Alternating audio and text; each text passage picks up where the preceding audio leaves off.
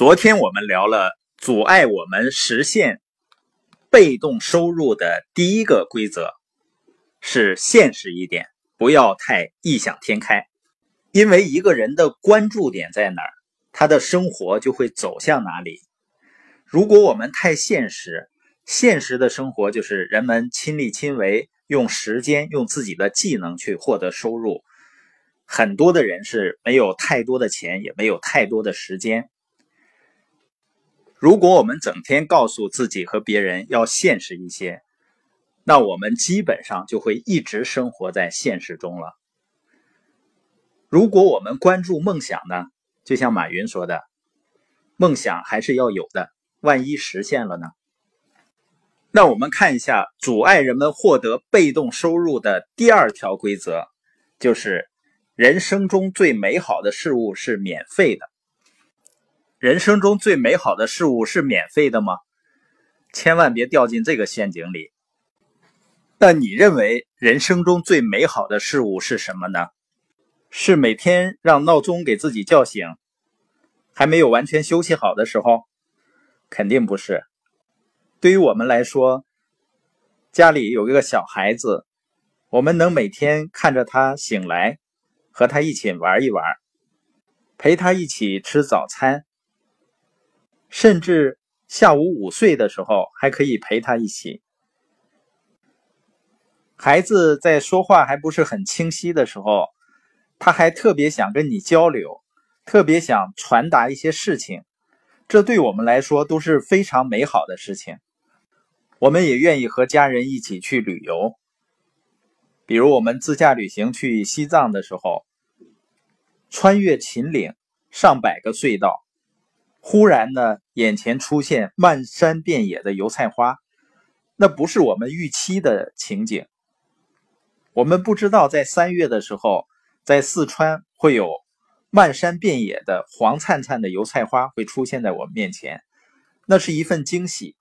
最重要的是，我们没有时间压力，不用算计着开支，和家人一起自由自在的旅行。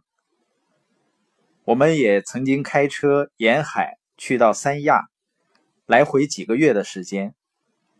我们不知道旅途会发生一些什么，也不知道具体什么时间能到哪里，只是跟随着心情。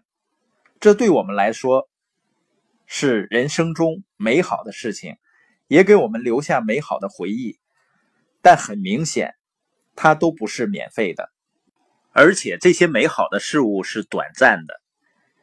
你的孩子的笑容是动人的，伟大的交响乐曲作品的旋律是非常美妙的。在夕阳西下，微风轻抚，和心爱的人在沙滩上一起漫步是美妙的。然而，所有这些都是短暂的。正因为如此呢，他们才珍贵，才美妙。笑声能够被记录下来，音乐也能。我们也可以拍下夕阳，但是所有这些记录捕捉的是一瞬间，最美好的事物往往是短暂。明天不也是有日落吗？没错，但是它属于另一天。孩子不会再笑了吗？会的，但是笑容呢已经不同了。你所爱的人明天不是还在这里吗？可能不会了。你会明天一直在这儿吗？问题是什么呢？很多人忙于生计，把享受人生中最美好的事物呢一拖再拖，真是遗憾。美好的事物让生命变得美妙，然而呢，我们却把生命消耗在谋生上。这不是因为我们的信念发生了错位，而是因为我们确实需要钱。你说，难道我不工作吗？有的人的方案是先享受。但是你最终会付出代价的，因为生活还是需要钱和长期的安全感的。也有的人呢选择先赚钱后享受，但是呢这些人也是在博弈。数据显示呢，大多数人永远也别想停止工作。我们只能想象着，但是只要一直工作，我们就离那些美好的事物越来越远。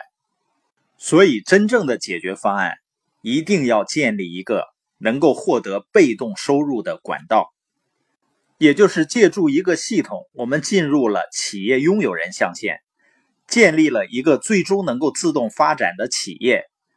当有一天你的生意建立起来了，你停下来的时候，你的生意仍然在自动的发展，创造源源不断的利润，就能够带来经济自由、时间自由、有保障的生活方式。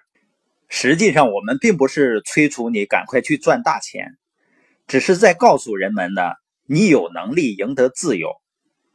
那些创造被动收入的系统呢，能够让你变得有钱有闲，让你获得财务的安全感，然后我们就会有机会享受人生中最美好的事物。你是想放松并享受生活呢，还是喜欢像多数人一样为未来操劳？为缺钱、缺时间而变得有压力。实际上，我最想要的就是自由安排的时间。我如果不学会打破规则呢？实际上就是金钱的奴隶，去辛辛苦苦的为金钱工作，还会感到经济上的压力。更糟糕的是什么呢？我们的下一代也可能是这样的。而我的经历告诉我呢，一个人不管多大年龄，不管现状是什么样子的，只要做出决定，都可以改变自己的生活。